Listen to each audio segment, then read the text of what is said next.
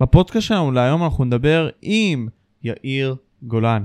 יאיר הוא פוליטיקאי ישראלי שכיהן כסגן שרת הכלכלה והתעשייה בשנים 2021 עד 2022, היה חבר כנסת מטעם מרץ בין השנים 2019 ל-2022, הוא אלוף במילואים בצה"ל, ובמהלך שירותו הצבאי כיהן בין היתר כסגן הרמטכ"ל. בפודקאסט עצמו דיברנו על השמאל בארץ. דיברנו על הדיקטטורה ועל איך שהיא מתנהלת היום, האם בכלל יש אחת. איך אנחנו צריכים להתייחס לפלסטינאים. דיברנו על נתניהו, סמוטריץ' ובן גביר. ולבסוף שאלתי שאלות נאיביות בנוגע למשחק הפוליטי. בגדול, נהניתי מאוד מהשיח. חייב להגיד שיש הרבה מאוד תובנות מהשיח הזה למי שיאזין ויראה את התוכן הזה ביוטיוב, בעין חדה, מקווה שתהנו. הנה אנחנו בעוד פודקאסט של משה פבריקנט, בואו נתחיל.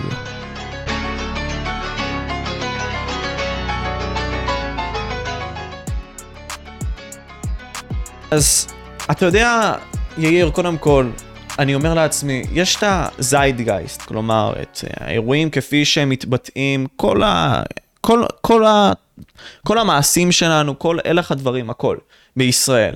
עכשיו אני שואל את השאלה הזאתי, איך אתה מסתכל על הזיידגייסט מבחינת השמאל בארץ? כלומר, איך אנשים מסתכלים על השמאל בארץ? הצעירים, איך הם מסתכלים עליו? האם יש חוסר הבנה של השמאל הציוני או השמאל בארץ כפי שאתה רואה אותו? אני אשמח שתענה על זה. קודם כל צריך לשאול את, עצמך, את עצמנו, כן? מה זה בכלל שמאל?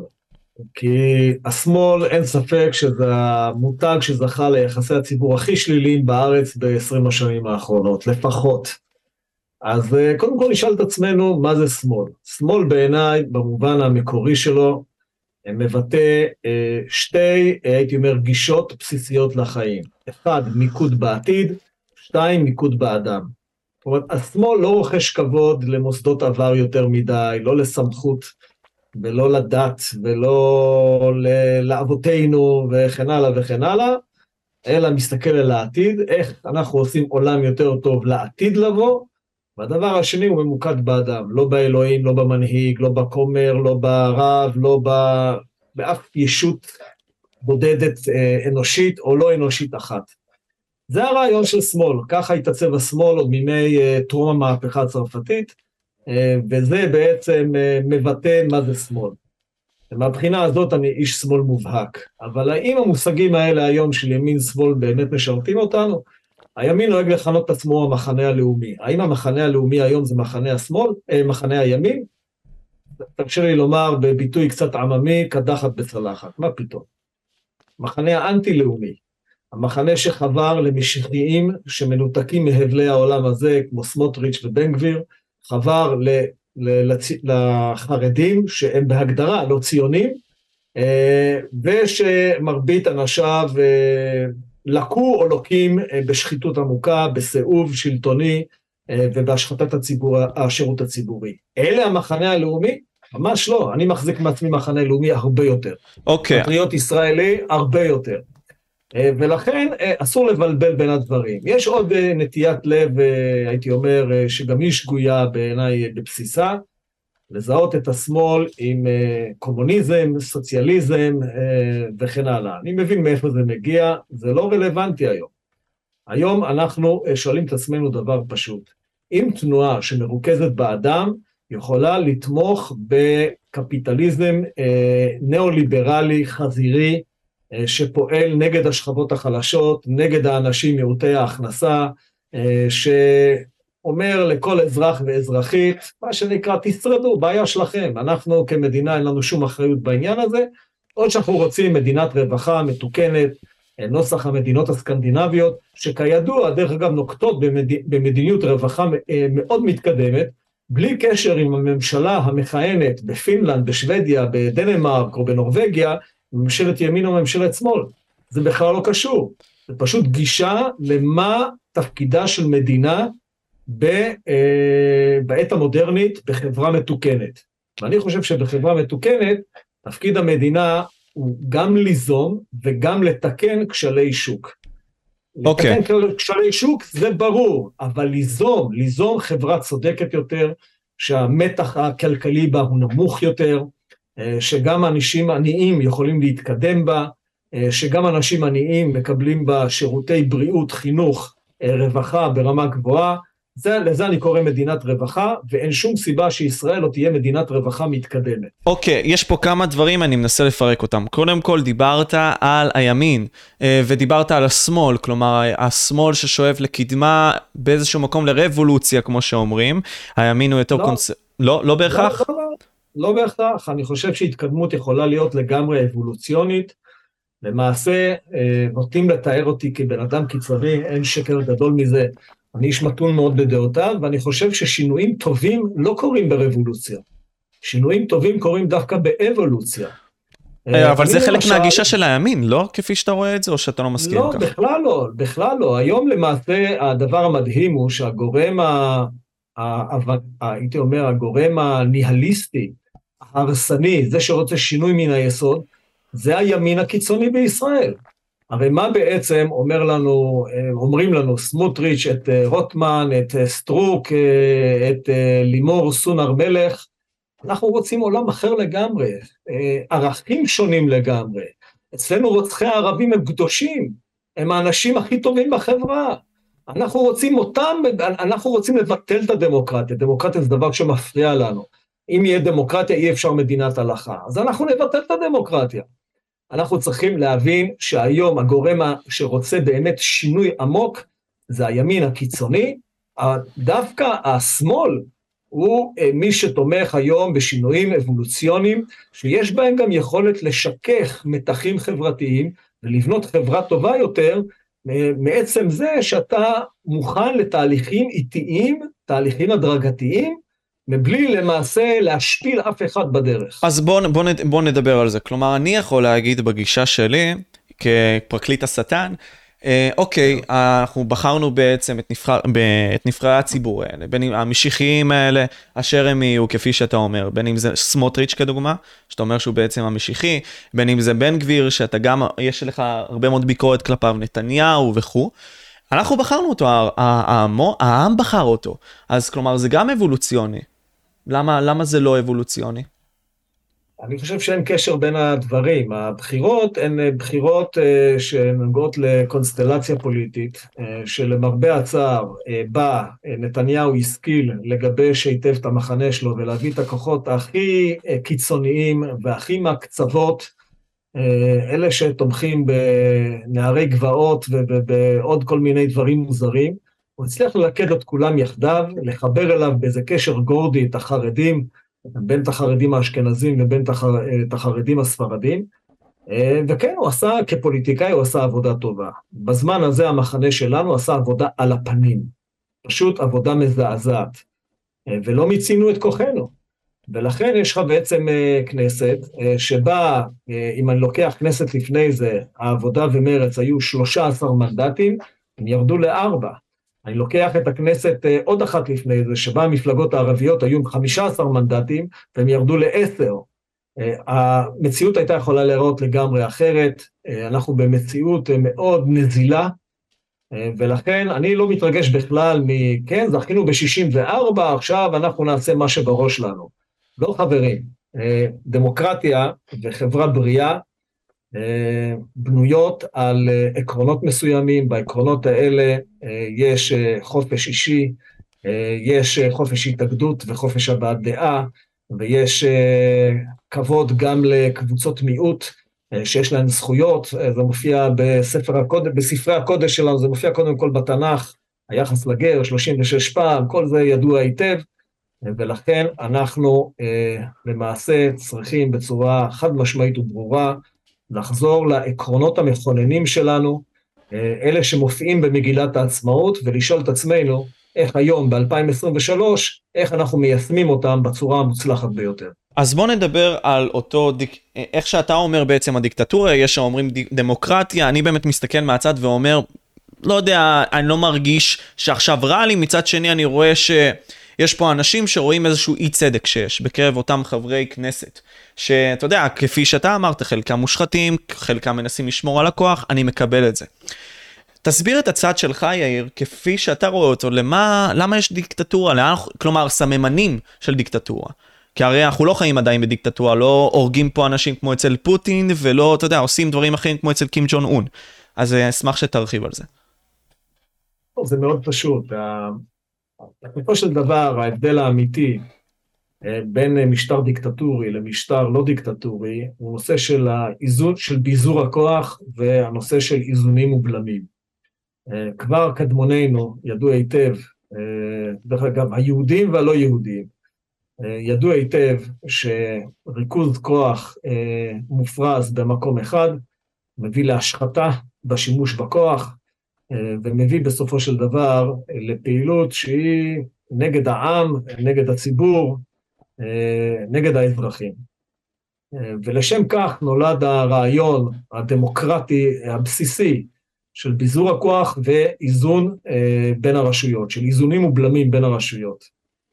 מה רוצה בעצם הממשלה? היא רוצה לרסק את בית המשפט העליון. הכנסת ממילא שבויה בידיה של הממשלה, היא אף פעם לא הייתה באמת רשות עצמאית, ובשנים האחרונות התופעה הזאת בולטת יותר ויותר, ולכן למעשה יהיה בידי הממשלה כוח בלתי מוגבל.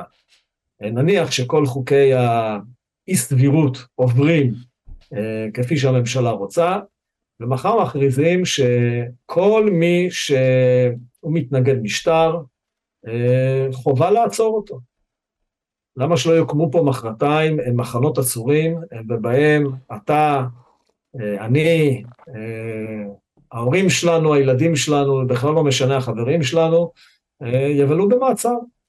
למה שלא ינקטו צעדים דרקוניים אחרים, כמו למשל אדם שהביע דעות כנגד הממשלה, רכושו יוחרם.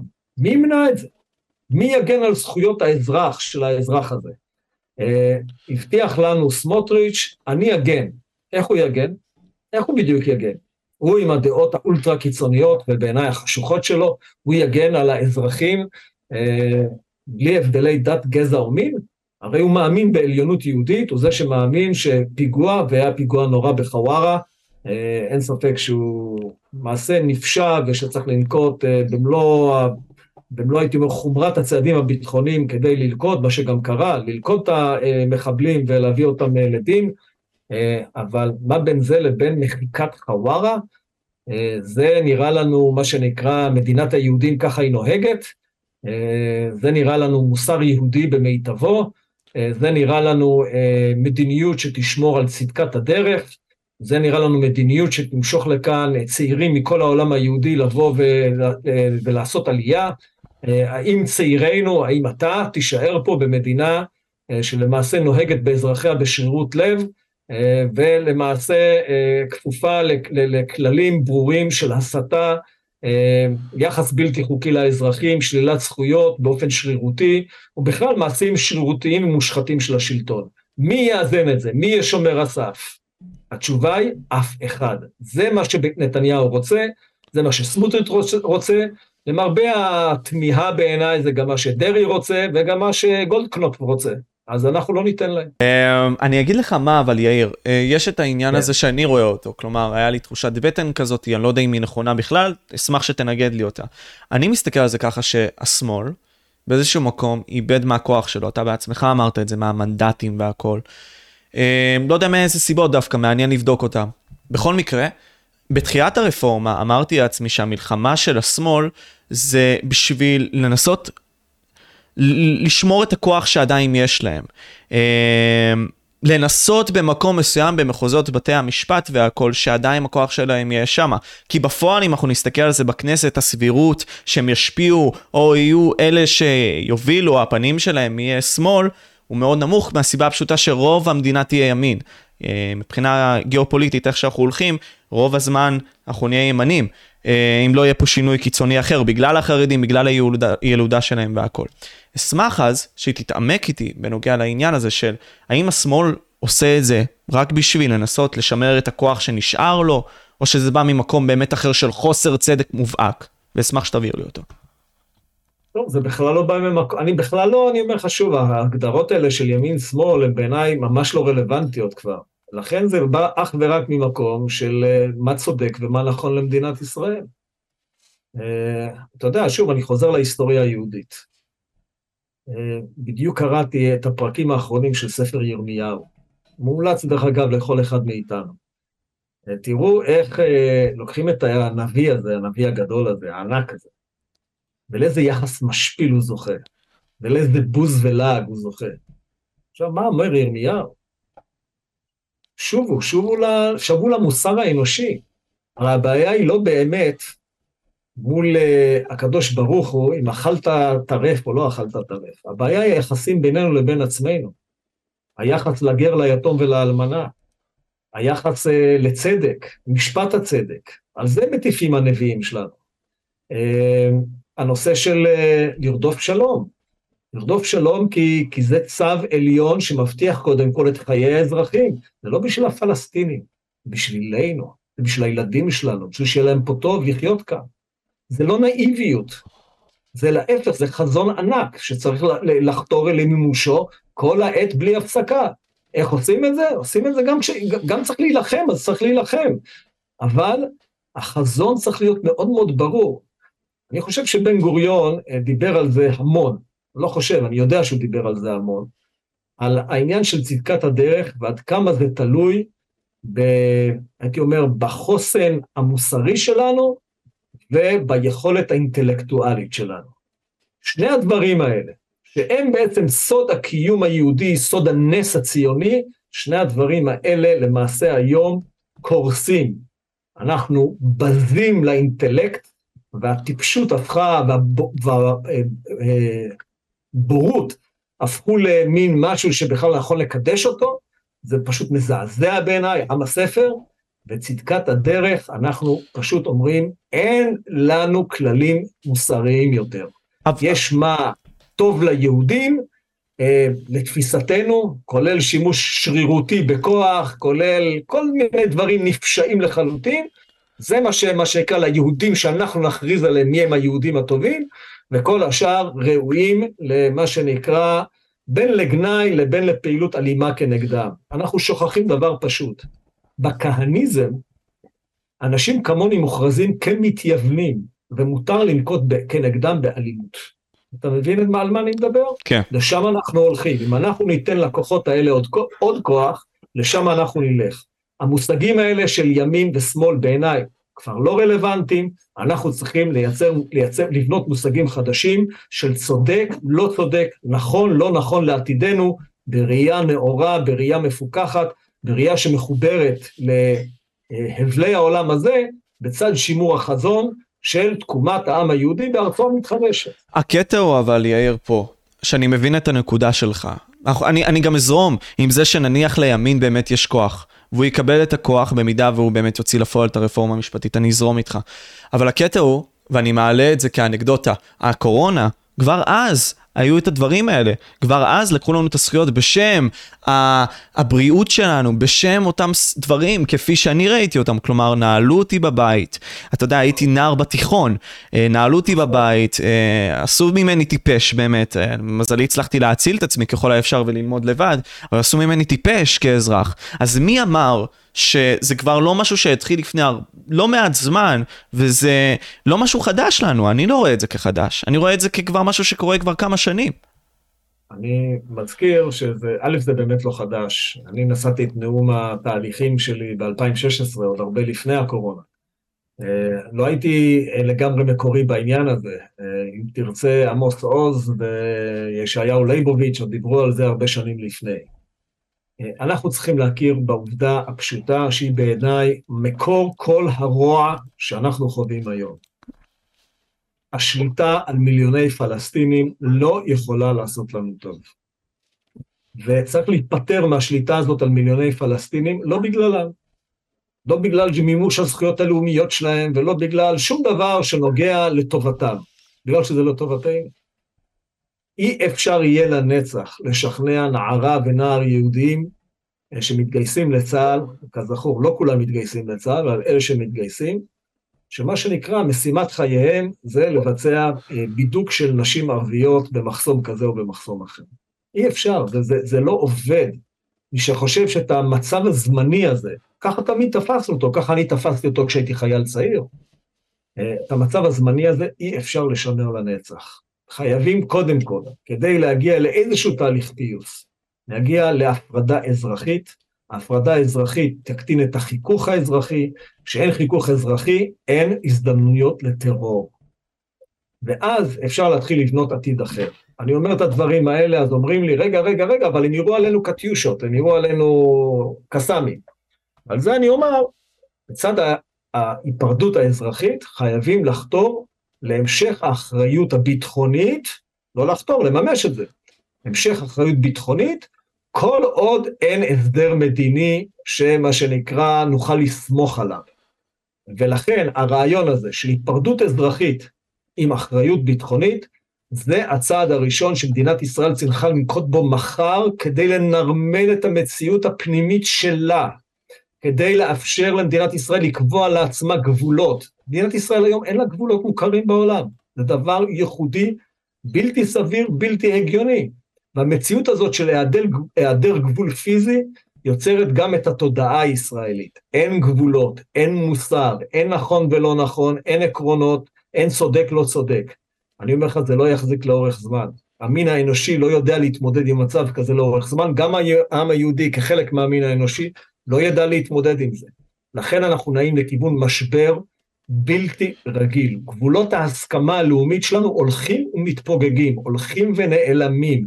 המחירים של זה יהיו אדירים. מי שהביא אותנו למצב הקיצוני הזה, זה מי שהכניס לתוך הממשלה גורמים אולטרה קיצוניים, שמעולם לא תפסו את עצמם כחלק אה, שמחויב לחוק הישראלי או לכללים הנקוטים בחברה הישראלית, בין שזה חרדים, בין שזה לאומנים קיצוניים משיחיים, כל האנשים האלה למעשה היום מביאים את מדינת ישראל אל הקצה, לנקודת השבר, ואין להכחיש שאנחנו בשבר חברתי העמוק והחמור ביותר בתולדותינו. אנחנו מציינים אה, בימים האלה 50 שנה למלחמת יום הכיפורים, רעידת אדמה חברתית, כלכלית, פוליטית, בלתי רגילה בהיסטוריה הישראלית. אנחנו היום חוברים רעידת אדמה חזקה יותר, גם אם כרגע ברחובות יש, גם אם כרגע יש כמובן, אה, אין נפגעים, אבל אנחנו, הפוטנציאל ההרסני פה הוא פוטנציאל אה, לא רק שלא פחות הרסני, הוא יותר הרסני ממה שהיה לפני 50 שנה. אתה מאמין אבל שזה יותר קיצוני מימי רבין, כלומר? כל הדברים האלה שהולכים? חד משמעית. למה? חד, חד משמעית. כי מה קרה בתהליך אוסלו? בתהליך אוסלו, אה, ממשלה שנבח... שנשענה קודם כל על רוב אה, יחסית מוצק, בוא נאמר די דומה למה שאנחנו רואים היום, בטח בתחילת הדרך, בממשלת רבין עוד אה, בתחילתה עם ש"ס, ניהלה, ניהלה ויכוח מר בתוך החברה הישראלית, לא על עצם כללי המשחק, אלא על המדיניות של הממשלה. והמדיניות של הממשלה היה לתהליך, ללכת לתהליך של פיוס מול הפלסטינים. אה, נוצר על זה ויכוח מר מאין כמותו, שהגיע בסופו של דבר לרצח ראש ממשלה. היום הוויכוח הוא הרבה יותר חמור, זה לא, זה לא על המדיניות של הממשלה, זה על שינוי כללי המשחק. כלומר, באה הממשלה ואומרת, דמוקרטיה? דמוקרטיה זה פויה, לא רוצים, אין דמוקרטיה. אנחנו כמובן לא נגיד את זה כי אנחנו מתוחכמים פוליטית, אנחנו נקרא לזה בכל מיני שמות מעניינים, כמו רפורמה משפטית, כמו חלוקה מחדש של הכוח בין המש... בית המשפט לשאר הרשויות, אנחנו נמציא לזה כל מיני סיפורי מעשיות, אבל בפועל כולנו מבינים בדיוק לאיפה, מהם המניעים שעומדים מאחורי זה, ולאן זה מוביל. ופה ראוי לומר מהם המניעים, כי זה מה שמוביל אותנו. האחד כבר הזכרתי אותו, זה סיפוח מיליוני פלסטינים, שאי אפשר לעשות את זה באופן דמוקרטי. שתיים, דרך אגב, זה לא רק סיפוח שלהם, בחזונו של סמוטריץ', אני מזכיר חזונו שהוא פרסם בתוכנית ההכרעה שלו אה, ב-2017, אה, אנחנו, מה שנקרא, מי שיהיה מוכן לחיות תחתינו כנתין, אנחנו נאפשר לו את זה, מי שלא ירצה לחיות תחתנו כנתין מוזמן להגר, ומי שלא ירצה לחיות תחת שלטוננו ולא יהיה, אה, לא ירצה להגר, אנחנו נילחם בו. אבל זה באמת בעיה, אבל זה באמת בעיה, כי אני אסביר גם למה, כלומר... יש פה בעיה עם הסכסוך הישראלי-פלסטיני, אפשרי לדבר על הרבה... רק, זה בעיה רק אם אתה רוצה לספח מיליוני פלסטינים לתוכנו. אם אתה לא רוצה לספח מיליוני פלסטינים לתוכנו, אתה חייב להיפרד מהם. נכון, אבל אי אפשר להיפרד מהם. אי אפשר להיפרד מהם. לא, לא, לא, לא נכון, תראה, זה, לא, זה ממש לא נכון. ניסינו למצרים, לא, לא הצלחנו. לא, לא, לא, לא, לא, לא, לא, זה ממש לא נכון. קודם כל אני רוצה אה, שתי, שתי אגדות פה, אתה יודע, לטפל בהן אה, בבת אחת. אחת, שההתנתקות הייתה רעה, זה לא נכון. ההתנתקות הייתה טובה למדינת ישראל, ההוכחה הכי טובה לזה, כמות ההרוגים ברצועת עזה בין 2000 ל-2005 עומדת על 147 ישראלים הרוגים, רובם אזרחים, מ-2005 ועד היום זה 122 הרוגים על פני 18 שנים, שמרביתם חיילים. שזה דבר, דרך אגב, נורמלי ונכון. אני לא אומר שהגענו למנוחה והנחלה, אני לא חושב ש... אני חושב שמי שחשב שזה יביא שלום, אז היה קצת נאיבי, אבל המציאות היום, שאנחנו לא מפטרלים ברחובות ג'יבליה, במחנה הפליטים שאטי, אה, או בסג'עיה, או בלב שייח' זייתון, היא תולדה של, של, של הנכונות, של ההחלטה האמיצה מאוד, להתפרד מהרצועה ולהעביר 8,600 אזרחים ישראלים מבתיהם, כדי לייצר מציאות ביטחונית, אבל בעיקר מציאות לאומית, שיש בה עתיד, שיש בה תקווה. לנו, שוב, לא להם, לנו, לנו זה הרבה יותר נכון, הרבה יותר טוב. מי שחושב שלעד היה אפשר לגרום לכך שחיילי צה"ל יפטרלו ברחובות ג'יבליה, אני עשיתי את זה לא מעט בקריירה שלי, אה, לא מבין כמה זה רע וכמה זה בלתי נסבל לאורך זמן. אסור לנו לשלוט על עם אחר, אנחנו כן צריכים להבטיח את ביטחוננו. בגדול הייתי אומר שיש לנו שילוש שאזרחי ישראל בסופו של דבר כולם יצטרכו להכריע בו. אנחנו רוצים מדינה דמוקרטית, יהודית, ובכל ארץ ישראל, אז שנדע שאפשר לקבל רק שתיים מתוך השלוש. אנחנו צריכים מדינה, לוותר על היהודית? אנחנו יכולים. אני אומר, מה הבחירות באופן, הייתי אומר, לוגי, שעומדות בפנינו?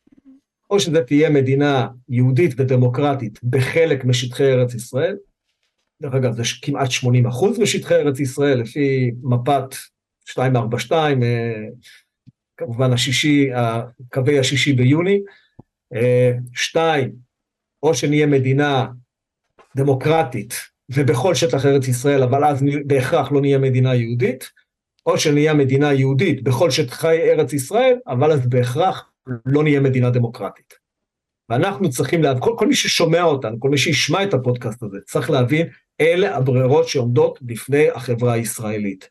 אני, כאדם שמאמין, אה, כפטריוט ישראלי אמיתי, כמי שמאמין בחזון הישראלי כפי שאני מפרש אותו, כפי שהוא מנוסח במגילת העצמאות, אני מעדיף מדינה יהודית ודמוקרטית, כלומר בית לאומי לעם היהודי שהוא גם מדינה דמוקרטית וחופשית, על פני מדינה בכל שטחי ארץ ישראל. אני מוכן לוותר על רגבי אדמה שאני קשור אליהם בכל נפשי, כן? זה לא שתבין שאני מזלזל בקשר הרגשי העמוק שיש לכל רגב אדמה בשטח ארץ ישראל, אבל אני מוכן לוותר על רגבי האדמה כדי לקיים חברה אה, מלוכדת, כדי לחבר, לקיים חברה צודקת, כדי לקיים חברה שיש לה עתיד. אבל, אבל אז מגיע, מאוד. אבל רגע, אז, אז מגיע קידר ואומר דבר כזה, שגם, אתה יודע, שאומרים שהוא פטריוט והכל, אמ, אני אגיד דבר כזה, הוא אמר, תקשיב, ניסי, ניסיתי להציג את התוכנית, ה, ה, ה, התוכנית שלי, שבעצם אני מנסה לפתור את הבעיה הישראלית-פלסטינית, ואז מגיע יאיר גולן, רואה את התוכנית לשנייה, ופשוט ככה עושה והולך. כלומר, מה, נגיד סתם אם לטענה הזאת שהסכסוך עצמו, הפתרון של דוקטור קידר, למה נגיד סתם התייחסת ככה, לא, לא הסתכלת על התוכנית שלו?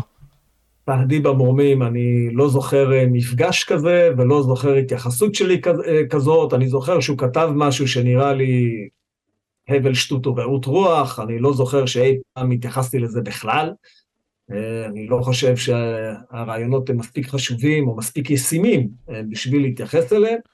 ואני באמת לא רוצה עכשיו, אה, אתה יודע, ממרומי גילי, אה, לאתגר את אה, כושר הזיכרון שלי ולנסות להיזכר מה הוא אמר ולא אמר. באמת, זה לא... זה אבל לא מה, אז, אז, אז בוא נפשט את זה, זה לא משנה. מה אתה חושב על התוכנית של קידר כדוגמה? אני לא זוכר מה היא בכלל, אני חייב לומר שאני זוכר שזה לא, זה נראה לי בלתי ישים ולא רלוונטי, אבל אני לא יכול להגיד לך שאני יודע לומר מה, מה עם הפרטים. אני חושב שגם זה לא מה שחשוב כרגע, אנחנו צריכים להבין, וכל מי שרואה אותנו עכשיו, צריך להבין דבר פשוט. בראייה ארוכת טווח, לא עוד שנה, לא עוד שנתיים, עוד עשרים, שלושים, חמישים שנה. בשנת המאה לייסודה, לכינונה של מדינת ישראל. האם אנחנו רוצים סיפוח או היפרדות? זה הסיפור. האם אנחנו רוצים לספח לתוכנו מיליוני פלסטינים, או רוצים להיפרד מהם? אין ברירות אחרות. אבל השאלה אם אפשרי להיפרד מהם. שאלת אותי, שאלת אותי לגבי קידר, נדמה לי שבתוכנית שלו יש איזה רעיונות על, אה, טרנספר מרצון וכל מיני. אני לא בונה על דברים שהם חזיונות שווא בלתי ישימים, שאין סיכוי שיתקבלו בקהילה הבינלאומית, אין, אין סיכוי שיקבלו תמיכה אמריקאית, אני לא, לא נכנס לדברים ההזויים האלה שהם לא רלוונטיים. אני מדבר עכשיו על מה ניתן לעשות, אני איש פרקטי, כל חיי הייתי איש פרקטי. אני חושב שמה שאנחנו יכולים לעשות, דרך אגב התחלתי לעשות את זה כמפקד יהודה ושומרון בשנת 2000, בשלהי 2005, ראשית 2006, זה לייצר בשטח מציאות של הפרדה פיזית. אם זה אומר לגדר את גושי ההתנחלויות, לנתק אותם מהמרחב הפלסטיני, אה, לבנות איפה שצריך חומה גבוהה, להקטין את החיכוך האזרחי למינימום של המינימום ההומניטרי הנדרש או הכלכלי הנדרש, אה, לעשות את כל החיכוך שיוותר לכזה שהוא מפוקח ובתנאים ביטחוניים מיטביים, ככה, רק ככה, אנחנו ננטרל את הגורמים האלימים שבשטח, אצלם וגם אצלנו המעט שיש, ורק ככה נייצר את התנאים לראשיתו של פיוס. בסופו של דבר, כולנו רוצים שהרוב המתון במדינת ישראל, והרוב המתון אצל הפלסטינים, גם שם יש רוב מתון, הם אלה שיתוו את הדרך ולא הגורמים הלאומנים הקיצוניים, בין שזה אצלם חמאס וג'יהאד איסלאמי פלסטיני, ובין שזה אצלנו מאות, מיעוט משיחי שכופה את דת המיעוט הבטל בשישים על הרוב המוחלט. אה, אוקיי, בואו ננסה עוד פעם להתעכב על הסכסוך עצמו. אני בכל מקרה אגיד שגם אם אנחנו ננסה לבטח אותם, להיות סביבם וכל מיני כאלה מבחינה צבאית, אתה יודע, עדיין יש את החיכוכים האלה. כלומר, גם אם אנחנו נפריד בין אותם מתנחלים לאותם אזרחים שנמצאים שם, אתה יודע, עדיין יהיו את הדברים האלה. כלומר, אני עדיין זוכר, אתה יודע, אני נמצא בצבא כרגע, אה, ומכיר מישהי שנהרגה, אתה יודע, מפיגוע, כלומר, באו למחסום שלה וירו בה, ילדה בת 19 עם הרבה מאוד עתיד, והרבה מאוד דברים שהיא יכלה לעשות, ירו בה. כלומר, וזה לא קשור לעניין. העניין הזה של החיכוך בין המתנחלים לבין הפלסטינאים. לא, זה בודק קשור, כי החיכוך הוא זה שיוצר את ההזדמנויות לטרור. עכשיו, אני לא אומר שאפשר להגיע לאפס המוחלט. אני לא אומר שזה יקרה תוך חודש, חודשיים או שלושה, אתה יודע מה? זה אפילו לא יקרה תוך שנה או שנתיים. צפויים לנו עוד ימים קשים ומבחנים חיצוניים לא פשוטים. אבל אני אומר לעצמנו, לכולנו, עדיף לחברה הישראלית התמודדות עם אה, אתגרים חיצוניים, מאשר לייצר קרע פנימי. ואם אנחנו חושבים שלנצח נשכנע צעירי ישראל אה, שהפעילות הכי חשובה בחייהם הצעירים היא לעסוק במשימות אה, שיטור וכפייה מול אוכלוסייה פלסטינית, זה פשוט לא יעבוד. הצעירים עצמם ימרדו בזה. זה יקרה, על ציר הזמן זה יקרה. אני, כשאני התגייסתי ב-1980, אני התגייסתי מתוך ידיעה שאנחנו אומה שוחרת שלום, שהקונפליקט כרגע עוד לא מצאו לו פתרון, ואני, כתפקידי כלובש מדים, הוא לספק לדרג המדיני את השקט הביטחוני כדי שיהיו תנאים מיטביים למהלך מדיני. מה קורה היום? כיום אין שום מהלך מדיני, להפך, הדרג המדיני אומר, אין סיכוי לשום מהלך מדיני, אנחנו לא רוצים שום מהלך מדיני, אנחנו רוצים בכלל ללכת לכיוון של סיפוח מיליוני פלסטינים לתוכנו, ועכשיו צריך לשכנע את הצעיר הישראלי, שלאו דווקא מאמין בחזון האלים הזה, אה, בוא, אתה תשרת אותנו. אני אומר לך שזה לא יקרה, אין סיכוי שזה יקרה, אי, אי אפשר לשכנע את אה, המוני בית ישראל, שאין קיום למדינת ישראל, אלא אם אנחנו שולטים בכל השטח, מהים עד הנהר, אה, מצפון ועד דרום, אני אומר לך, זה פשוט לא יקרה. רק להבין כמה הבעיה היא סביב האוכלוסייה ולא סביב השטח. תראה, רמת הגולן, מצאנו אותה ב- ב- ביום האחרון של מלחמת ששת הימים, למעשה ריקה מתושבים, למעט ארבעה כפרים דרוזיים וכפר אחד עלאווי, שהוא לא באמת ברמת הגולן, הוא בעמק החולה, רג'ר. שואל אותי אם היום יהיה נכון להחזיר את רמת הגולן לסורים, חד משמעית לא. חד משמעית לא. כי אסטרטגית זה לא, זה לא שווה גם. זה לא שווה אסטרטגית, יש שם שלטון לא יציב, טוב שאתה יודע מה, הרמה תישאר בידינו לנצח. כי זה בעיקר לא מערב שליטה באוכלוסייה. אבל האם נכון לנו לספח לתוך מדינת ישראל 2.8 מיליון פלסטינים ביהודה ושומרון ועוד 2.1 מיליון פלסטינים ברצועת עזה? זה טירוף מוחלט. צריך להכיר בכך שבין הים לבין הנהר, שאותם כבר הזכרתי, חיים מספר דומה של יהודים וערבים. הדרך היחידה שלנו לשרוד היא דרך כינונה של מדינה יהודית בארץ ישראל, לא בכל ארץ ישראל, שיש בה רוב יהודי מובהק. ולכן צריך לחזור לעקרונות החלוקה, ולכן צריך לומר שהחלוקה היא לטובתנו. אם הם ייהנו מזה או לא ייהנו מזה, ינצלו את זה נכון או לא ינצלו את זה נכון, פחות מעסיק אותי. אני עסוק בעתידו של העם היהודי במדינת ישראל. ולמען העם היהודי במדינת ישראל, חובה קדושה להיפרד מהפלסטינים. ככה נבטיח את קיומנו, ככה נבטיח את צדקת הדרך, ככה נבטיח את רצונם של אזרחים צעירים לחיות כאן, ואני אומר שוב, אפשר לעשות את זה תוך שמירה על האינטרסים הביטחוניים, ולהפך, אפילו על ידי קידום הביטחון, כי ככל שנקטין את החיכוך, היכולת להמשיך לפעול בשטח בתנאים ללא מגבלות יותר טובה. מי שלא מאמין, עיין ערך במה שקורה היום בג'נין, חופש הפעולה שיש לצה"ל, שנעשה למעשה ללא אילוצים של יישובים אזרחיים, זה רק מוסיף לפעילות הביטחונית, לא, לא גורע ממנו.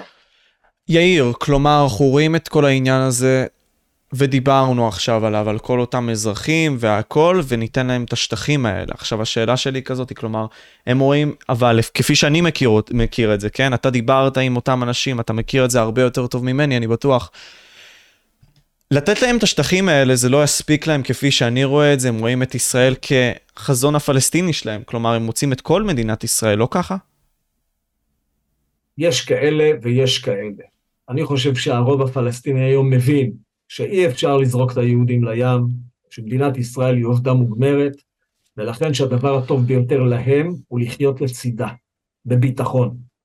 אה, יש, יש כמובן מיעוט, אפילו מיעוט אה, משמעותי, שעדיין מחזיק ברעיון ההזוי הזה, המשיחי מהצד שלהם, שניתן לזרוק את היהודים לים. זה לא יקרה. ואני אומר לך יותר מזה, לא רק שזה לא יקרה, נלחמתי כל חיי כדי שזה לא יקרה. הבנים שלי התגייסו לצה"ל ושירתו במקומות שבהם דואגים לכך שזה לא יקרה. ולכן אני חושב שצריך לה, להפסיק לעסוק במה הם יעשו, מה הם יגידו, מה הם יאמרו.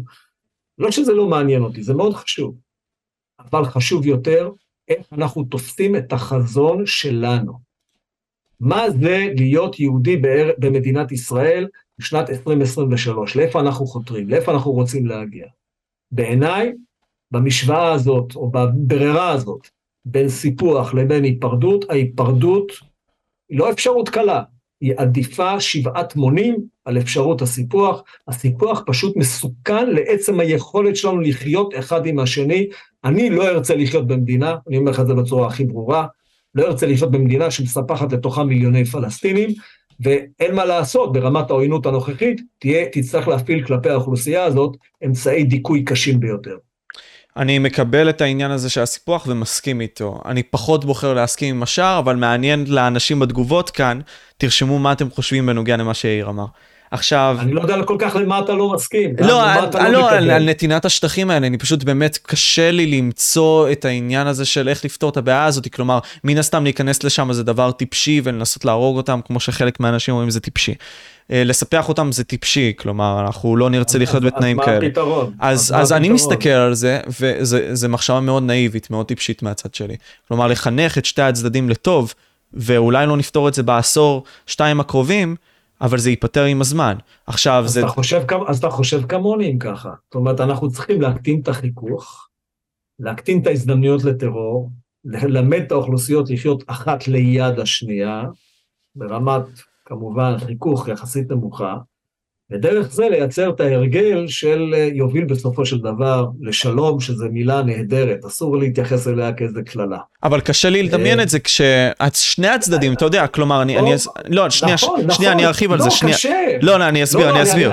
כלומר, יש נגיד, שנייה, שנייה, יאיר, יש נגיד סתם את כן. האנשים האלה שאומרים, ראיתי ראיון של זה, של מוחמד אל-קורט, הוא מין סוג של סופר ערבי, אה, פלסטיני, שבעצם מדבר על מה שקרה להם, והוא אמר בצדק, כלומר, למה שאני אסתכל על אותו יהודי שישב איפה שאימא שלי ישבה ושותה קפה כל יום במרפסת, והסתכל עליו לא בצורה עוינת. כלומר, אתה מבין, זה דברים ששני הצדדים מקבלים, גם הישראלים וגם הפלסטינים, אז קשה לי, אני פסימי בקטע הזה. ודאי, להפך, דווקא בגלל, אני, אני יוצא מנקודת מבט, אתה יודע, שאני לוקח את התרחישים הפס, הפסימיים בחשבון, ודווקא מהפסימיזם הזה, אני אומר, בוא נבנה תקווה. איך נבנה תקווה? הדרך היחידה לבנות תקווה זה לא להסביר למוחמד ב... לא יודע, בעזון, שהבית שהוא פליט, אני לא יודע מה, של כאלה שיצאו מהאזור שם של רעננה, שהוא צריך להפסיק לחלום על ביתו. אנחנו בחיים לא נשכנע אותו. כמו שאנחנו חלמנו על שיבת ציון אה, למעלה מאלפיים שנה. לא נשכנע אותו. השאלה אם נצליח לייצר לא עבורו סיפור חדש, אלא מציאות, מציאות חיים טובה יותר, יציבה יותר, בטוחה יותר. ואני אומר, גם כאיש ביטחון, כמומחה לעניין הזה, אני אומר חד משמעית, כדי לייצר ביטחון יותר טוב, חייבים להקטין את החיכוך האזרחי. כדי להקטין את החיכוך האזרחי, צריך לקבוע גבולות למדינת ישראל. איפה חיים אזרחים ישראלים ואיפה לא. בשאר השטח, כל עוד המצב הביטחוני לא יציב, יישמר חופש הפעולה של צה"ל, אבל אזרחים ישראלים לא יהיו שם. אם רוצים להכין גם את המהלך המדיני, שומרים פחות או יותר על אותו אה, יחס בחלוקת הארץ, כמו שהיה אה, אחרי הסכמי אה, שביתת הנשק ב-49, 78 אחוז לנו, 22 אחוז להם. אני חושב שזה יחס הוגן, זה יכול להסתיים ב-20-80 כזה, אה, יחס מקובל עלינו כשאתה, מה שנקרא, מסביר אפילו לילדים, אתה לא יכול לקבל את הכל, אבל אתה כן יכול להשיג את הרוב, אז עדיף לפעמים לוותר על חלק קטן בשביל שהרוב שלך יהיה מוצק ואיתן, וזה מה שאנחנו צריכים לעשות. תמיד לזכור, סיפוח או היפרדות. אז בוא... אנחנו חייבים לבחור בהיפרדות. אז נדבר גם על סוגיית הכיבוש, כי הרבה מאוד מהצופים שלי שומעים את המילה הזאת, חלקם מקבלים טריגר. מקבלים חררה. אז, אני, אז, אז זה למה אני רוצה להעלות את הנושא הזה, יש לי חבר שהוא יוצר תוכן בשם חן טווילה, יש לו 31 אלף yeah. כן. מנויים ביוטיוב, גם מדבר על פוליטיקה, והוא אמר לי שאלה כזאת, לשאול אותך. כלומר, אתה היית בדרכך להיות הרמטכ"ל של ישראל לפני כמספר שנים. היית בדרך, עד הנאום הזה שדיברנו עליו. כן, כן. מכאן עולה השאלה אה, ככה, כלומר, איך יכול בן אדם שיכל להיות הרמטכ"ל, להיות רמטכ"ל של מדינה כובשת? מה זה גם אומר בעצם מדינה כובשת? האם זה דבר רע או דבר טוב? איך אתה מסתכל על זה?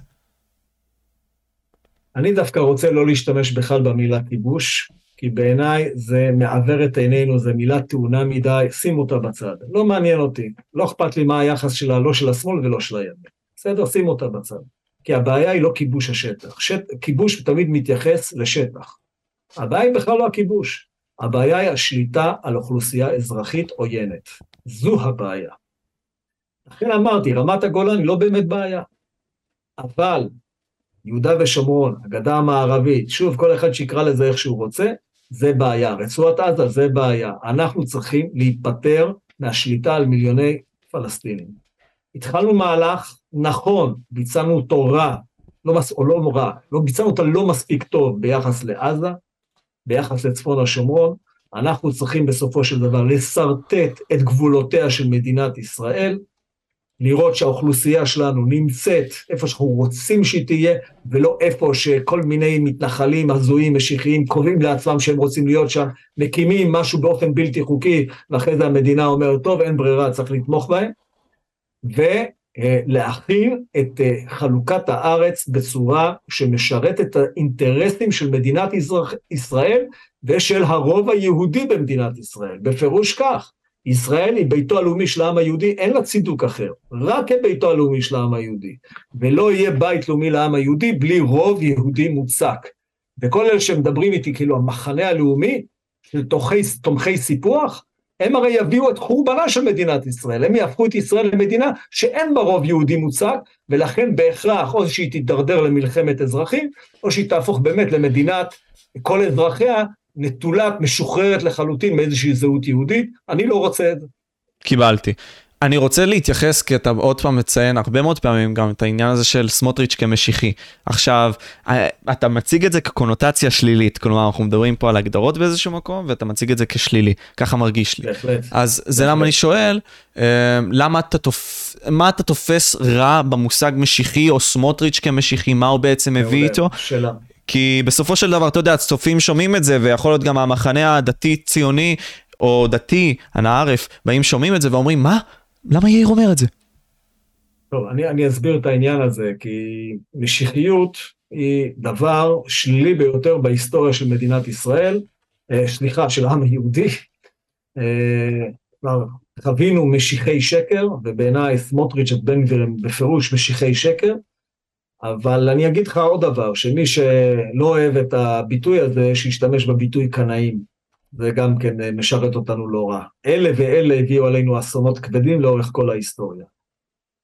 מה, מה כל כך רע בקנאות או במשיחיות? המשיחיות והקנאות, מה שהם בעצם טוענים, אנחנו יכולים להשתחרר מכוחות ההיסטוריה.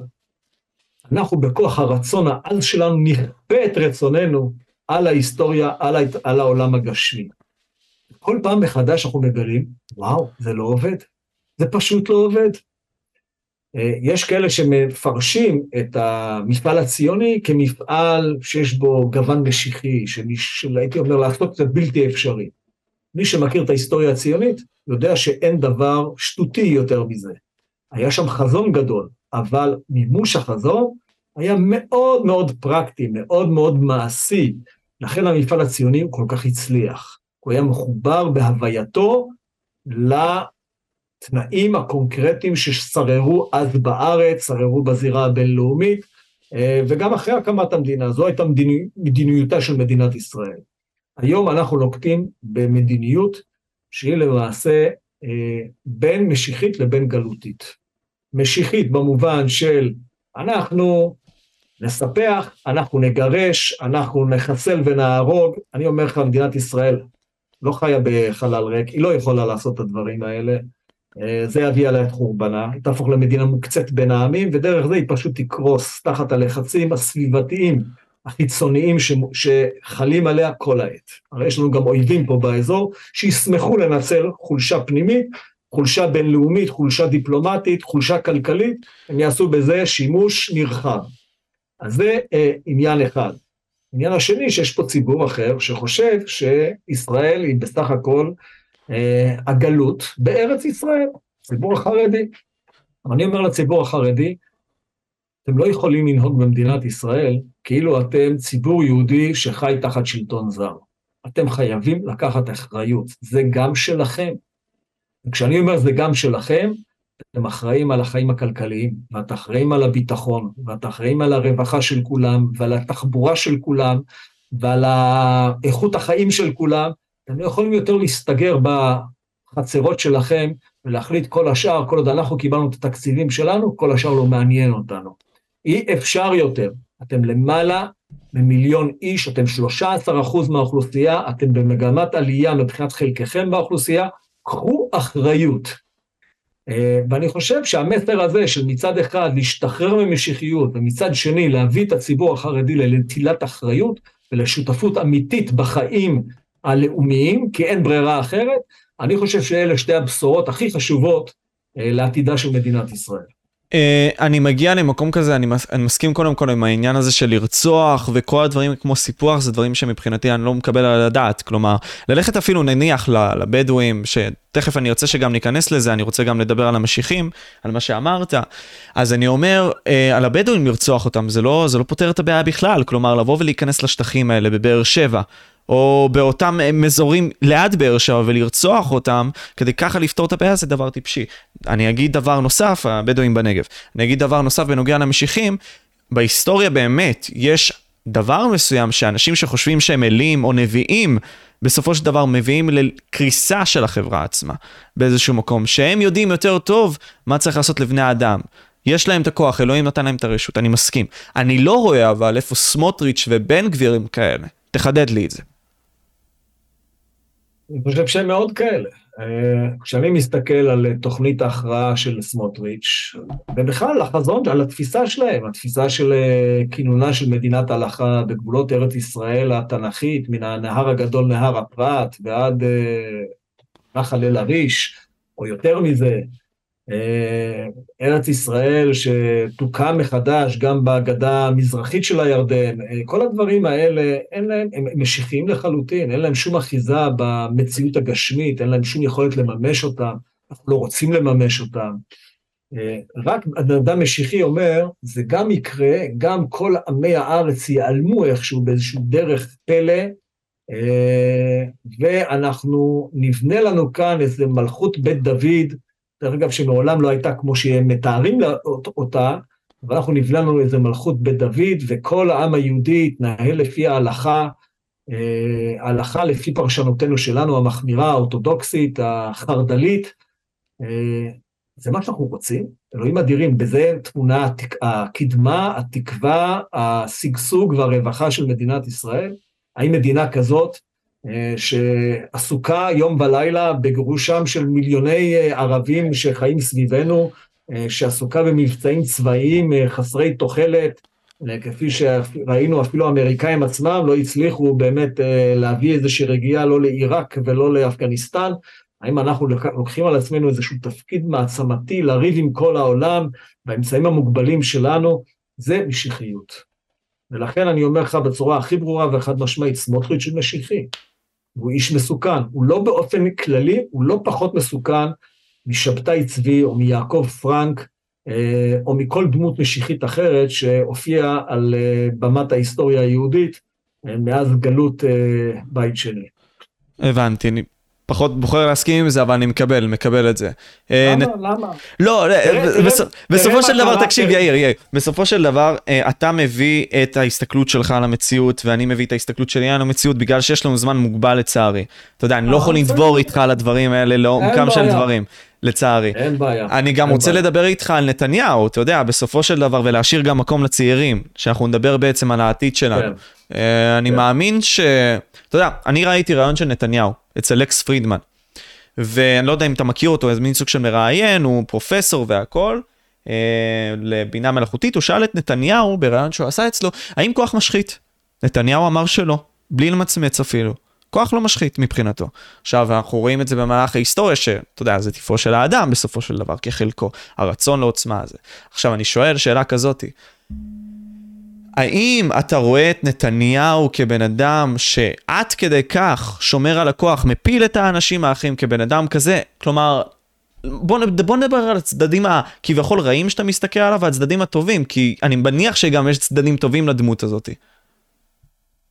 כפי שאתה רואה אותה. נתניהו כבן אדם, אני חייב לומר, לא מאוד מעניין אותי. נתניהו מעניין אותי רק כאישיות פוליטית. וכאישיות פוליטית הוא אה, מסוג ה... או מזן המנהיגים הפופוליסטיים. ודרך אגב, אה, די שכיחים בעולמנו, אה, לא לפני מספר שנים, נדמה לי לפני כארבע שנים, אה, מכון טוני בלר פרסם מאמר על אה, מנהיגים פופוליסטיים בכל העולם. הוא סקר את זה נדמה לי מ-1945, מאחרי מלחמת העולם השנייה ועד לפני ארבע שנים. תוצאות המחקר אה, זמינות ברשת, ואם זיכרוני לא מטעני, המסקנות המרכזיות הן כדלקמן. אחד, מנהיגים פופוליסטיים שולטים יותר זמן, מנהיגים פופוליסטיים לעולם מושחתים, ושלוש, הם נוטים אה, לשבש עד כדי לחסל לחלוטין את הנוהלים הדמוקרטיים. זה מנהיגים פופוליסטיים, לא אצלנו, לא מדובר עלינו. תרצה הוגו צ'אבז בוונצואלה, תרצה פוטין ברוסיה, תרצה דוטרטה בפיליפינים, או תרצה בולסונרו בברזיל, בכלל לא משנה. זה נטייתם, ככה הם מתנהגים. ולכן, דרך אגב, מנהיגים פופוליסטים, בגלל שחיתותם ותאוות הכוח שלהם, נוטים להעביר, לא להעביר את שלטונם באופן סדור. מה שאנחנו רואים היום, זה נתניהו מנסה למעשה לשבש תהליכים הדמוקרטיים, לבטל אותם, כדי שהוא לא יצטרך להעביר את שלטונו לעולם. מה זה לעולם? עד שהוא, לא יודע מה, יתפגר ויעלם מעולמנו. ואני חושב שזו תופעה מסוכנת מאין כמותה. כי הכוח משחית, אבל כוח מוחלט משחית באופן מוחלט. ונתניהו רוצה היום כוח מוחלט, ומכיוון שהוא מושחת כבר היום, שיש עוד כוחו יחסית מוגבל, נתניהו עם כוח מוחלט, הוא יהיה שחיתות מוחלטת, אנחנו לא רוצים לחיות במדינה כזאת. למה אתה מסתכל עליו לא... כעבריין? אני מסתכל על, על, על, על נתניהו כעבריין, לא במובן הפלילי, כי ענייניו עדיין מתבררים בבית המשפט, אה, למרות שבעיניי העדויות הן עדויות חותכות והחשדות הן חשדות אה, מוצקים. אני, אני לא נכנס על העניין הזה, אני מסתכל על התנהלותו הפוליטית. התנהלותו הפוליטית היא מושחתת. שים לב מה קרה בממשלה השלישית, אה, סליחה, אחרי סבב שלוש של הבחירות, ממשלת הקורונה. הוא בנה ממשלת חילופים לצרכיו הפוליטיים, הוא הבטיח לעשות רוטציה, הוא מעולם לא התכוון לממש את החלטתו. זו שחיתות. שים לב לאופן שבו הוא ממנה אנשים, הוא בז לכישורים. דרך אגב, כולל במעגל הקרוב לו. המשקל היחידי שניתן לאיזשהו משהו זה נאמנות מוחלטת, נאמנות אישית מוחלטת. אני חושב שהוא מנהיג מושחת.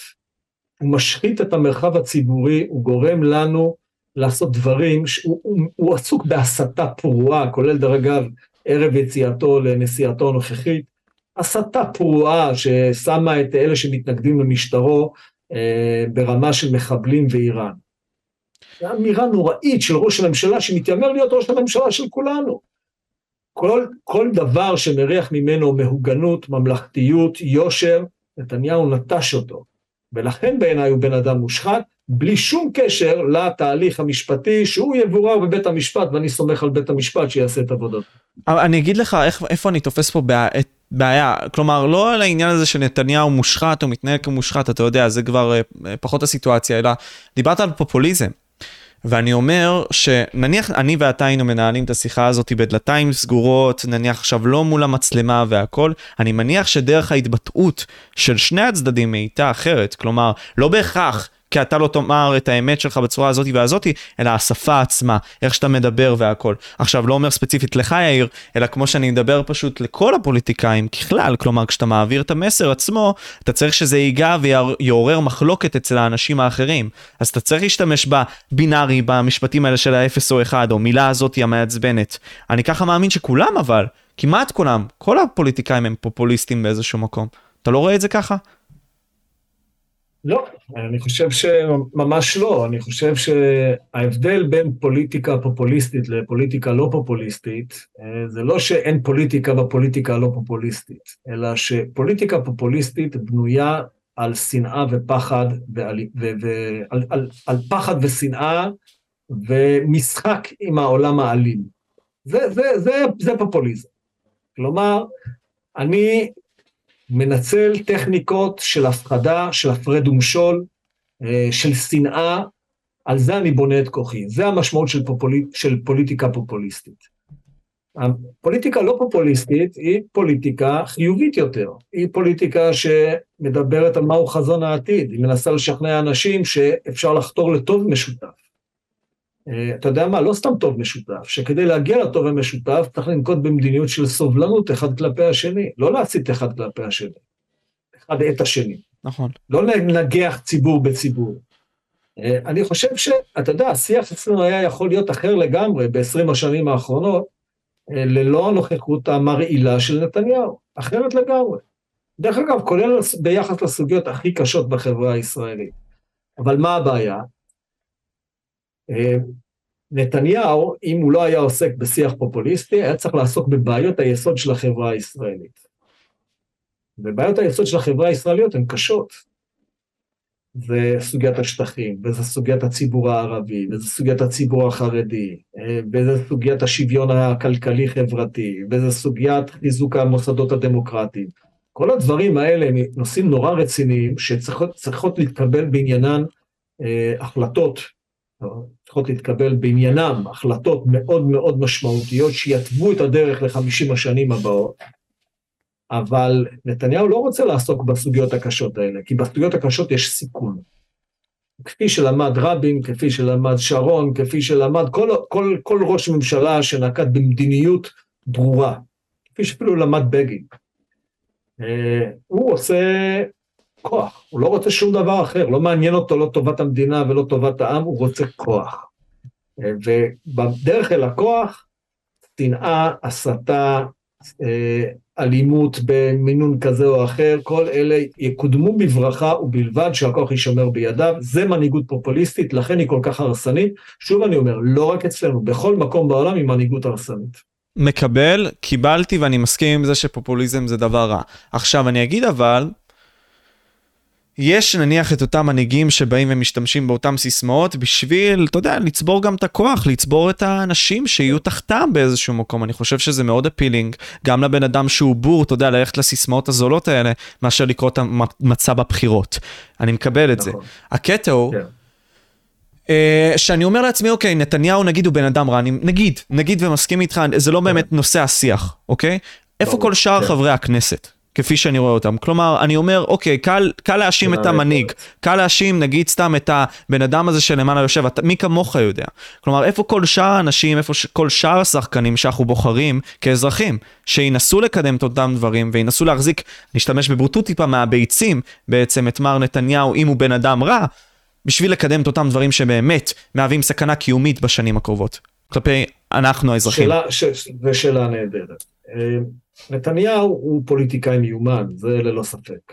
ומה שהוא עשה ב-30 פלוס שנים שלו בפוליטיקה, הוא הצליח לייצר קודם כל מפלגה שכל הכוחות המתנגדים לו, כל הכוחות בעלי הדעה, שאלה שחולקים על דרכו, שלא אוהבים את הסגנון המשתלח, המתלהם, הלאומני, הקיצוני, כל אלה למעשה הוגלו כבר מהליכוד מזמן, או הגלו את עצמם. אה, אין היום קשר בין הליכוד לבין חירות של פעם, אין קשר בין הליכוד היום לליכוד, אתה יודע מה, אפילו לא של אריאל שרון ב-2001, 2002, 2003. אין קשר. מפלגה אחרת לגמרי.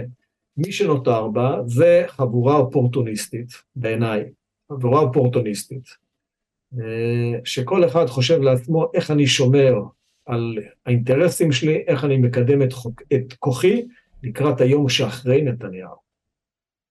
אלה דרך אגב היותר טובים.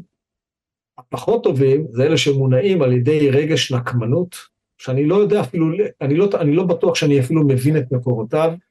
אה, נקמנות כלפי מי? כלומר, כלפי הצד השני? כלפי, כלפי כל אחד אחר. תשמע, אני שומע את דודי אמסלם. מה שמנחה את דודי אמסלם זה נקמנות. מה, שמשח... מה שמדבר מגרונו של, אה, אתה יודע מה, של שמחה רוטמן, לא מהליכוד כמובן, מהציונות הדתית, זה נקמנות.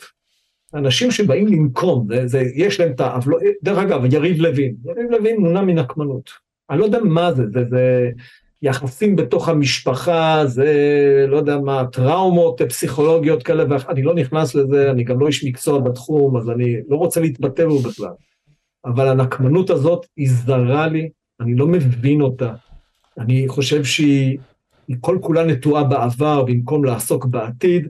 אנחנו צריכים לבנות חברה שהיא לא נקמנית. החברה חייבת להיות סלחנית בין מרכיביה השונים כדי לבנות עתיד טוב יותר. בכלל אני חושב שכדי לבנות עתיד טוב יותר, אנחנו חייבים באיזשהו מקום להודות שהפרשנות שלנו לעבר אף פעם לא תהיה זהה. אני מסכים, אני מסכים, ואנחנו צריכים ללכת למען עתיד טוב יותר, אני מקבל את זה, אבל אני אשמח להתעכב על הנקמנות הזאת, כי אתה יודע, צופים שומעים ולא מבינים כלומר איפה זה.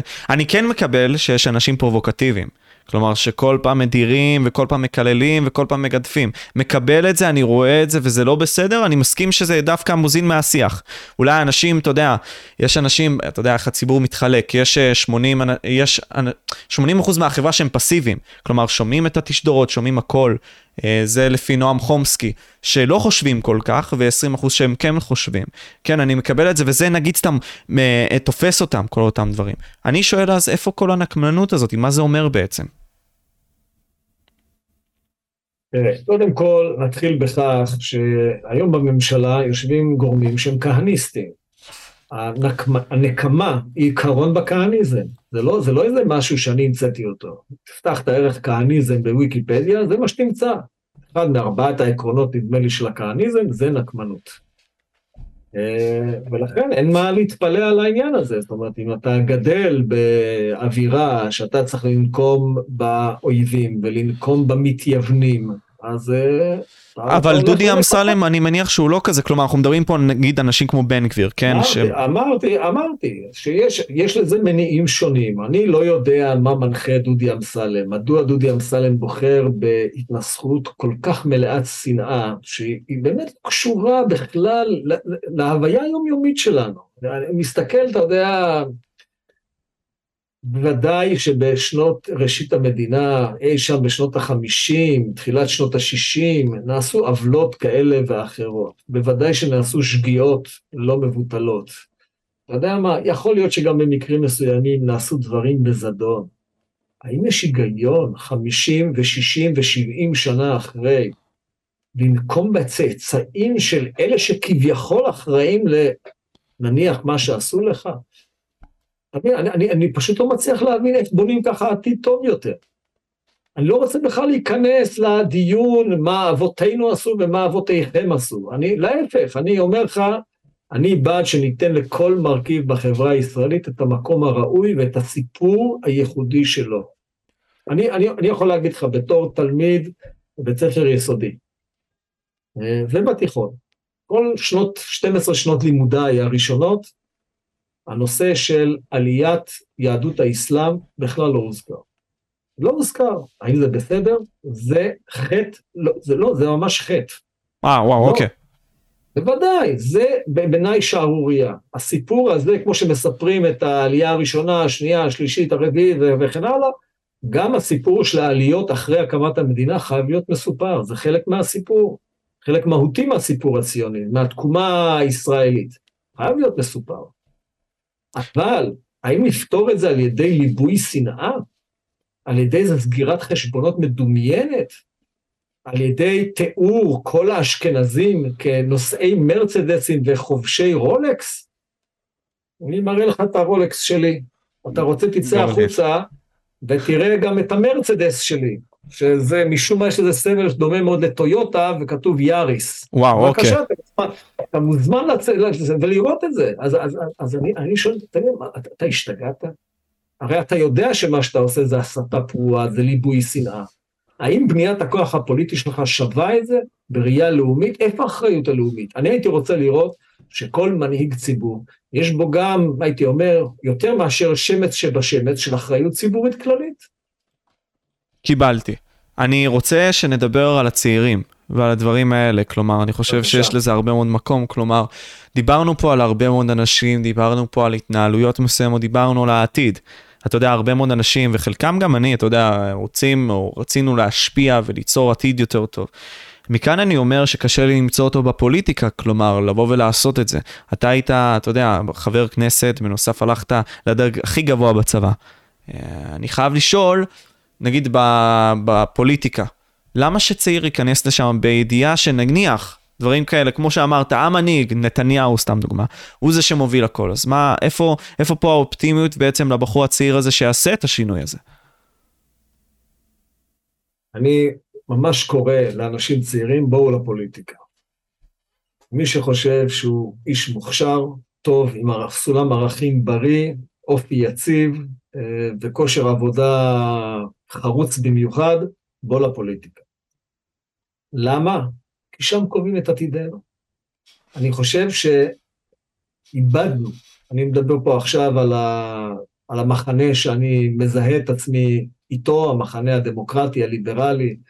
אה, אני חושב שאנחנו יותר מדי מהצעירים שלנו נטשו את הפוליטיקה, הפקירו את הזירה הציבורית. זה לא רק הפוליטיקה, זה גם הזירה הציבורית, זה גם המשרות הציבוריות. ואני אומר פה לכל מי ששוב שומע ורואה אותנו מה, מה, והוא מתחת לגיל 45, 35, לא משנה, כל אחד שישים את הצעירות איפה שהוא רוצה, אה, בואו, בואו לשירות הציבורי, בואו תיכנסו לפוליטיקה, בואו נקבע את גורלנו במו ידינו. אם אנחנו רוצים ישראל, שהיא באמת מדינה מודרנית, משגשגת, מתקדמת, אור לגויים במגוון רחב של דברים, מובילה עולמית בתחום של הגנת הסביבה ואיכות החיים, מובילה עולמית בתחום של השוויון והקטנת פערי הכנסה, מובילה עולמית בתחום של פיתוח הפריפריה וקידום אוכלוסיות חלשות, מובילה עולמית בתחום של זכויות נשים, זכויות להט"בים וכן הלאה. בואו, כל זה אנחנו יכולים להיות מובילים עולמית, בואו נעשה את זה. זה. העתיד בנושאים האלה נקבע בזירה הציבורית. נוח לכם, בואו לפוליטיקה, זה המקום הכי משפיע. פחות נוח לכם, בואו לשירות הציבורי. נכון, מרוויחים שם קצת פחות טוב, אבל לחיים יש המון המון משמעות. ניסיתי את זה בעצמי, 38 שנים בצה"ל, זה שירות ציבורי, חד משמעית. אני יכול להגיד לך, לא היה לי יום משעמם, ותמיד תמיד חוויתי חיים של משמעות עמוקה. מקבל. אני אומר, אתה היית, אתה היית מ-2019 עד 2022, בתור חבר כנסת, במרץ. כן. כן. זה משחק באיזשהו מקום, אני מניח. כלומר, כל המשחק הזה של להיות חבר כנסת. עכשיו, זה איך שאני רואה את זה מהצד, והצופים כן. שלי והציבור שלי רואה את זה מהצד. כלומר, שיש פה איזשהו משחק, אתה יודע, בדלתיים סגורות, כל אותם אנשים כן. מדברים, מחייכים, צוחקים וחושבים איך לשפר את עתיד המדינה, ואחרי זה מקטפים אחד על השני. אה, לא יודע, בפרהסיה מול כולם, כן? בין אם זה למשוך יותר עיניים כלפיהם, בין אם זה להראות עצמם כיותר משפיעים פוליטית, אתה יודע, אני לא, אני לא צריך להסביר את זה, אתה הרבה יותר תסביר את זה יותר טוב ממני. יש אבל את המשחק הזה, איך זה עובד? כלומר, זה לא משהו נראה לי כיפי כל כך. איך אתה ראית אותו? איך אתה חווית אותו? אני, אני אגיד לך את זה אפילו יותר רחב, לא משנה מה תעשה בחיים, במגזר הפרטי, במגזר העסקי, במגזר הציבורי, פוליטי, לא משנה. מי שחושב שכל יום הוא יום של אפקטיביות מלאה ויום של עשייה מבורכת, שלא מבזבזים דקה, זה קצת רחוק מהמציאות. כן, החיים שלנו מלאים בכל מיני דברים אחרים, ב... דרישות של הבוס בטקסים כאלה ואחרים, באירועים שנתיים כאלה ואחרים, וכן הלאה וכן הלאה.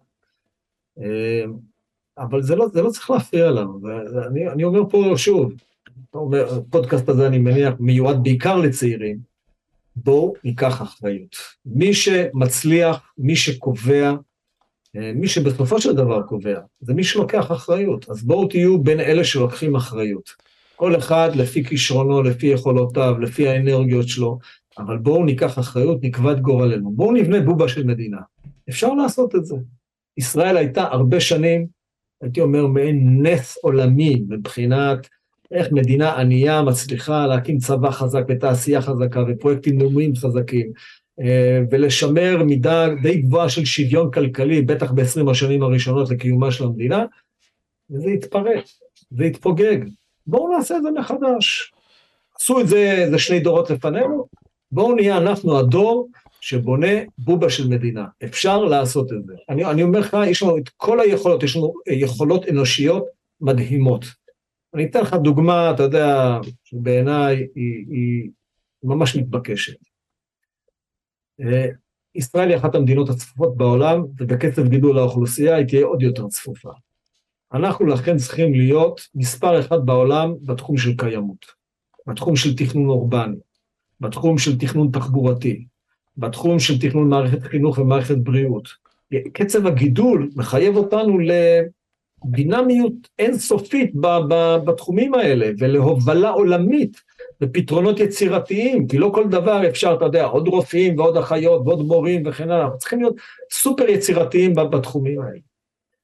במקום לקחת את המשאבים שלנו ולהשקיע אותם בזה, ולהיות באמת בעמדת הובלה עולמית, אנחנו משקיעים בכל מיני דברים שהם בזבזניים, לא יעילים, אה, לא בונים שום דבר, אה, מטילים עלינו עול ביטחוני מיותר, חבל, חבל. בואו נעשה את זה הרבה יותר טוב.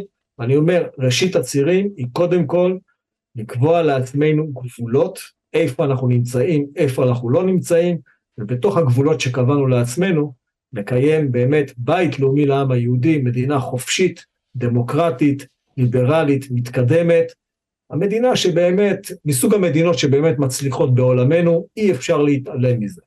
מקבל, והלוואי שזה יהיה בהתקדמות ככה, כלומר שהצעירים יבואו וייצרו את זה ויעשו את זה, אבל אני טוען טענה די פסימית, אני לא יודע למה אני פסימי היום. אבל אני ארשה לעצמי, אתה יודע, זה לוקח אותי לרעיון שהיה debate באותם ימים, 1960, בין אה, ניקסון לבין אה, קנדי. ואתה יודע, ראית שמה debate רהוט והכל, והיום אתה הולך לדיבייטים, וראינו את זה לפני, אתה יודע, ארבע שנים, שמונה שנים, אתה יודע, אנחנו מדברים אה, רק על הברית, עם טראמפ וביידן, וטראמפ והילרי, שזה בעצם השמצות והכל. אני כמראיין לא מצליח להשיג כל כך את הצד השמאלי של המפה להידיין על דברים. קשה לי. לא כי אני מתסיסן, אלא כי הבאתי אנשי ימין. קשה לי ליצור שיח כזה. איך אתה רואה בעצם את הבעיה הזאת של חוסר שיח בין הימין לשמאל בשביל ליצור את הפתרון הפרקטי הטוב ביותר? כלומר, האם אתה רואה את זה כבעיה מסוימת בדור שלנו? קודם כל אני רוצה לומר לך שבעיניי חובה עלינו להיות אופטימיים. כי הפסימיות מובילה הרבה פעמים לאפתיות ולחוסר מעש. אם אנחנו רוצים לשנות את המציאות, אנחנו חייבים לנקוט במדיניות של אקטיביזם ושל התלהבות ושל חדוות יצירה, אה, מה שעושים אנשים צעירים. אני חושב שלהפך, האנשים הצעירים, אני אומר להם, בואו, בואו ביחד נשנה. אה, אני גם אומר שאתה יודע, יש לפעמים אה, צעירים צעירים ויש צעירים זקנים. אני מדבר על הצעירים הצעירים, גם על הזקנים הצעירים, זה בסדר גמור, העיקר שהרוח תהיה רוח רעננה ורוח של שינוי והתחדשות. אפשר לעשות את זה. עכשיו, אה, אתה יודע, ההיסטוריה היא, יש בה תמיד עליות ומורדות. אנחנו נמצאים היום במורד, אין לי ספק בזה. בואו נשנה מגמה. אנחנו חייבים לשנות מגמה. חייבים להתחיל להתרומם למעלה. ולהתרומם למעלה, בואו נחזור לבייסיק. מה זה מדינה טובה? מה זה מדינה מתקדמת? אה, מדינה מתקדמת לא מתנתקת מעברה, לא מתנתקת ממורשתה, אבל יודעת לאזן את זה בהסתכלות מפוקחת אל העתיד, בהבנה ריאלית של התנאים המדיניים, התנאים הכלכליים, התנאים החברתיים, אה, בונה, יודעת לבנות תהליכים הדרגתיים. אה, אני שוב, אני אומר לך, אני לא חסיד גדול של מהפכות, אבל אני חסיד של מגמות, של יצירת מגמות חיוביות. אז בואו ביחד נייצר את המגמות החיוביות. לא, פתרון, לא יהיו פתרונות מהירים, זבנג וגמרנו, אבל אנחנו יכולים לייצר מגמה של היפרדות מהפלסטינים. אנחנו יכולים לייצר מגמה של הגדלת השוויון האזרחי והשוויון הכלכלי.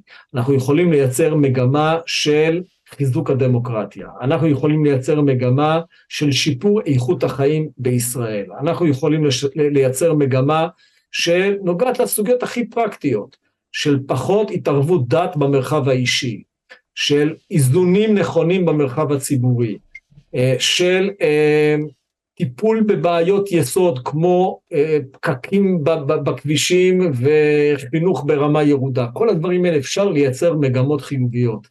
אם נייצר מגמה חיובית, אנחנו נייצר בישראל רוח אופטימית. כשתהיה פה רוח אופטימית, אתה תראה שהרבה יותר אנשים מצטרפים לשירות הציבורי, הולכים לפוליטיקה, כי מבינים שהם יכולים לעשות ולהצליח. אז בואו נחדש את הרוח החיובית הזאת. אנחנו נמצאים היום באמת באיזה סוג של מרה שחורה, אנחנו יכולים לשנות מגמה, אנחנו צריכים לעשות את זה יחדיו ועם אנשים צמודים. אני אשמח לשאול שאלה אחת מתעמקת ושתי שאלות קצרות אה, בשביל לסיים את הרעיון. כלומר, דיברנו על לאחד כוחות בשביל ליצור עתיד יותר טוב. ועכשיו, אני מניח, אני מניח שעם החרדים אתה לא רואה דבר כזה, שאפשרי לעשות את זה לבינתיים. לא, לא, לא, אתה, אתה ממש לא מדייק בעניין. אני שמתי מילים בפ... בפיך, סליחה. כן, כן. יש לי אה, הרבה מאוד ניסיון בעבודה עם הציבור החרדי. הייתי מפקד איו"ש, היו לי אה, שתי ערים חרדיות ועוד שני יישובים, מועצות מקומיות חרדיות. אה, היו לי, כאלוף פיקוד העורף, טיפלתי בכל האוכלוסייה החרדית בכל הארץ. אה, אני לא עוין את האוכלוסייה הזאת, נהפוך הוא, אני חושב שזו אוכלוסייה שיש בה פוטנציאל אנושי אדיר. אני חושב שאנחנו צריכים uh, מהמצב הנוכחי של הסתגרות ואי נטילת אחריות, לעבור למצב של התפתחות, של התפתחות ונטילת אחריות. זה ישנה, בראייה ארוכת טווח בוודאי, זה ישנה את החיים החרדיים, אין לי ספק בזה. אבל גם כך ראוי, אני חושב שזה דבר טוב. אני לא אעשה, זה לא בגלל שאני אשנה אותם, זה בגלל שהם ירצו להשתנות מתוך עצמם. אה, אנחנו שם כבר, דרך אגב אנחנו כבר שם. יש יותר ויותר חרדים שאומרים, מה זאת אומרת לא לעבוד? מה זאת אומרת לא ללמוד? אנחנו רואים, האחוזים כרגע הם קטנים מדי, זה עדיין לא יצר מסה קריטית של שינוי. אבל זה קורה, וזה גל שאי אפשר לעצור אותו, אני בטוח שהוא יקרה, ואני חושב שאנחנו, אנחנו, אני אומר את זה כנציג של ציבור חילוני, אסור לנו לפתח מול הציבור החרדי יחסי עוינות. אנחנו צריכים לפתח יחסי שותפות, אבל ביחסי השותפות צריכה להיות תביעה ברורה על נטילת אחריות. וזה צריך, הייתי אומר, כל מי שמנהל איזשהו שיח מול חרדים איפשהו, צריך לומר את זה. חבר'ה, אתם לא תשכנעו אותנו בחיים שלימוד תורה ושירות בגולני זה אותו דבר. זה לא אותו דבר. כי פה יש סכנת חיים ופה אין סכנת חיים. אז זה לא שוויוני, זה לא צודק, זה לא הוגן, ואם זה לא הוגן, אז בואו נשאל את עצמנו איך מייצרים חברה הוגנת יותר. זה לא יקרה בן לילה, זה לא יקרה מהיום למחר, אבל בואו נייצר שוב את המגמה החיובית הזאת, את המגמה שבאמת אומרת, כל ישראל ערבים זה לזה.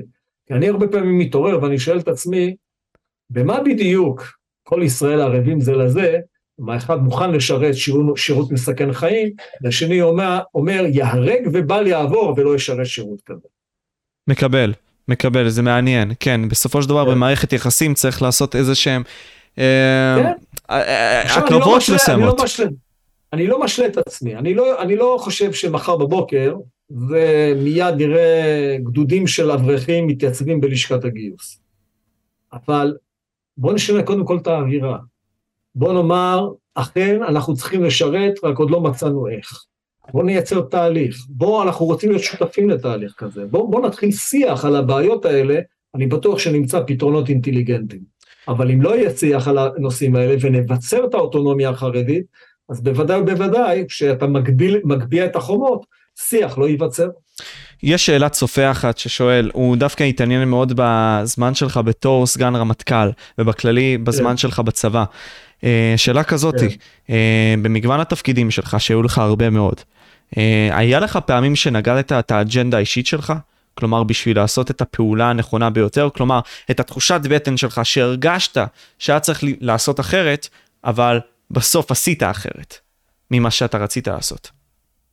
ואם כן, אם אתה תוכל להרחיב, אני אשמח. אני אסביר, אני, אני, אני אומר לך כך, אתה יודע, ב-86 הייתה לי התקלות עם אה, חוליה של אמל באל פרש, לא משנה, ב, ב, לא משנה, איפשהו בלבנון. אה,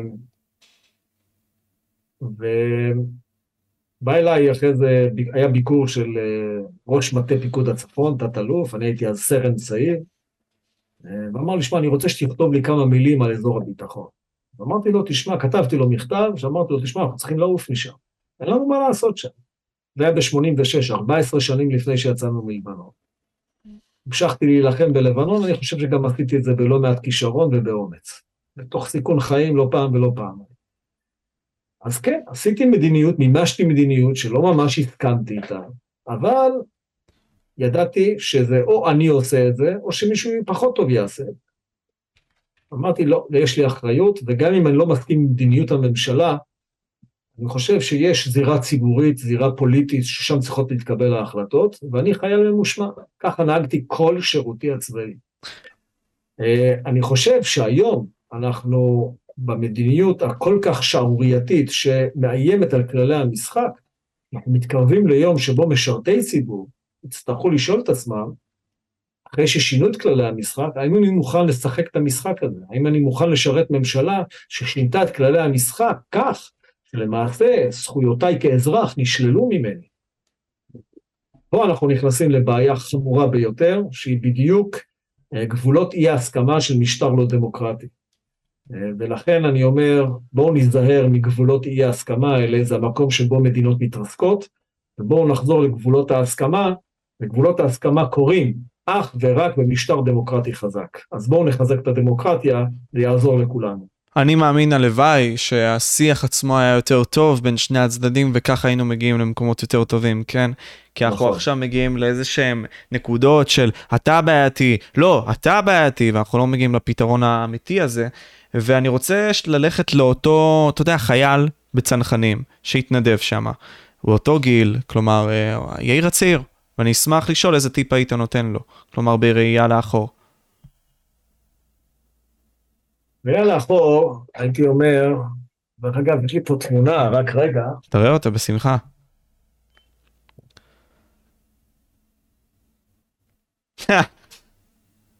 זה אני ביום הגיוס. מדהים. אז uh, אני אגיד לך את, ה, את הדבר הבא.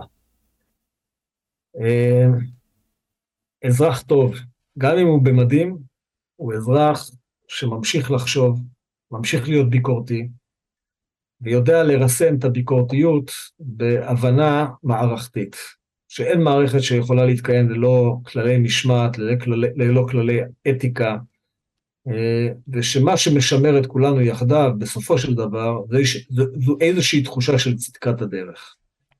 ואני לא יכול שלא לשייך את זה גם למה שקורה היום. אנחנו היום מסכנים את צדקת הדרך. צדקת הדרך מתקיימת בחברה חופשית, בחברה פתוחה, בחברה שבה אין בוגדים, בחברה שבה אין שיסוי של uh, קבוצה בקבוצה, uh, ולכן בואו נבנה חברה בריאה יותר. אז ההמלצה שלי לצנחן הצעיר, uh, תהיה ביקורתי, תמשיך לחשוב, תמשיך uh, לנסות ולהרחיב את גבולות ההסכמה, uh, ותדע שבסופו של דבר, התהליכים לעיתים נסתרים מן העין, לעיתים קשים להבנה, אבל זה לא אומר שהשכל הישר שיש לך בין שתי האוזניים לא מסוגל לתפוס את זה. אל תאמין באופן עיוור לאף מנהיג, תהיה ביקורתי אה, ותדע באמת אה, לשים את הגבולות אה, איפה שנכון לשים. אני חושב שרובנו עושים את זה באופן אינטואיטיבי כאנשים צעירים בצורה מצוינת. ולכן אני סומך על הצנחן הצעיר שמתגייס מחר. אני מאוד מעריך את השיחה בינינו, כן? שוב פעם, יאיר, כי אתה יודע, יש אנשים שיכול, פחות יסכימו, יותר יסכימו, זה לא משנה. עצם העובדה שדיברנו היום, וניסינו לעשות את המישמש המדהים הזה שנקרא שיח בצורה רהוטה וברורה, זה הדבר החשוב מבחינתי. ואני מאוד מעריך את זה. איתך, מסכים איתך לחלוטין, ומודה לך על ההזדמנות ועל ה... על הסבלנות ועל הקשר. תודה רבה, שנה, שנה טובה וחתימה טובה. תודה רבה גם לך, והיינו פה חבר'ס. אני הייתי משה פבריקנט, זה יאיר גולן, היינו פה. ביי. יאללה, מצוין. סיימנו.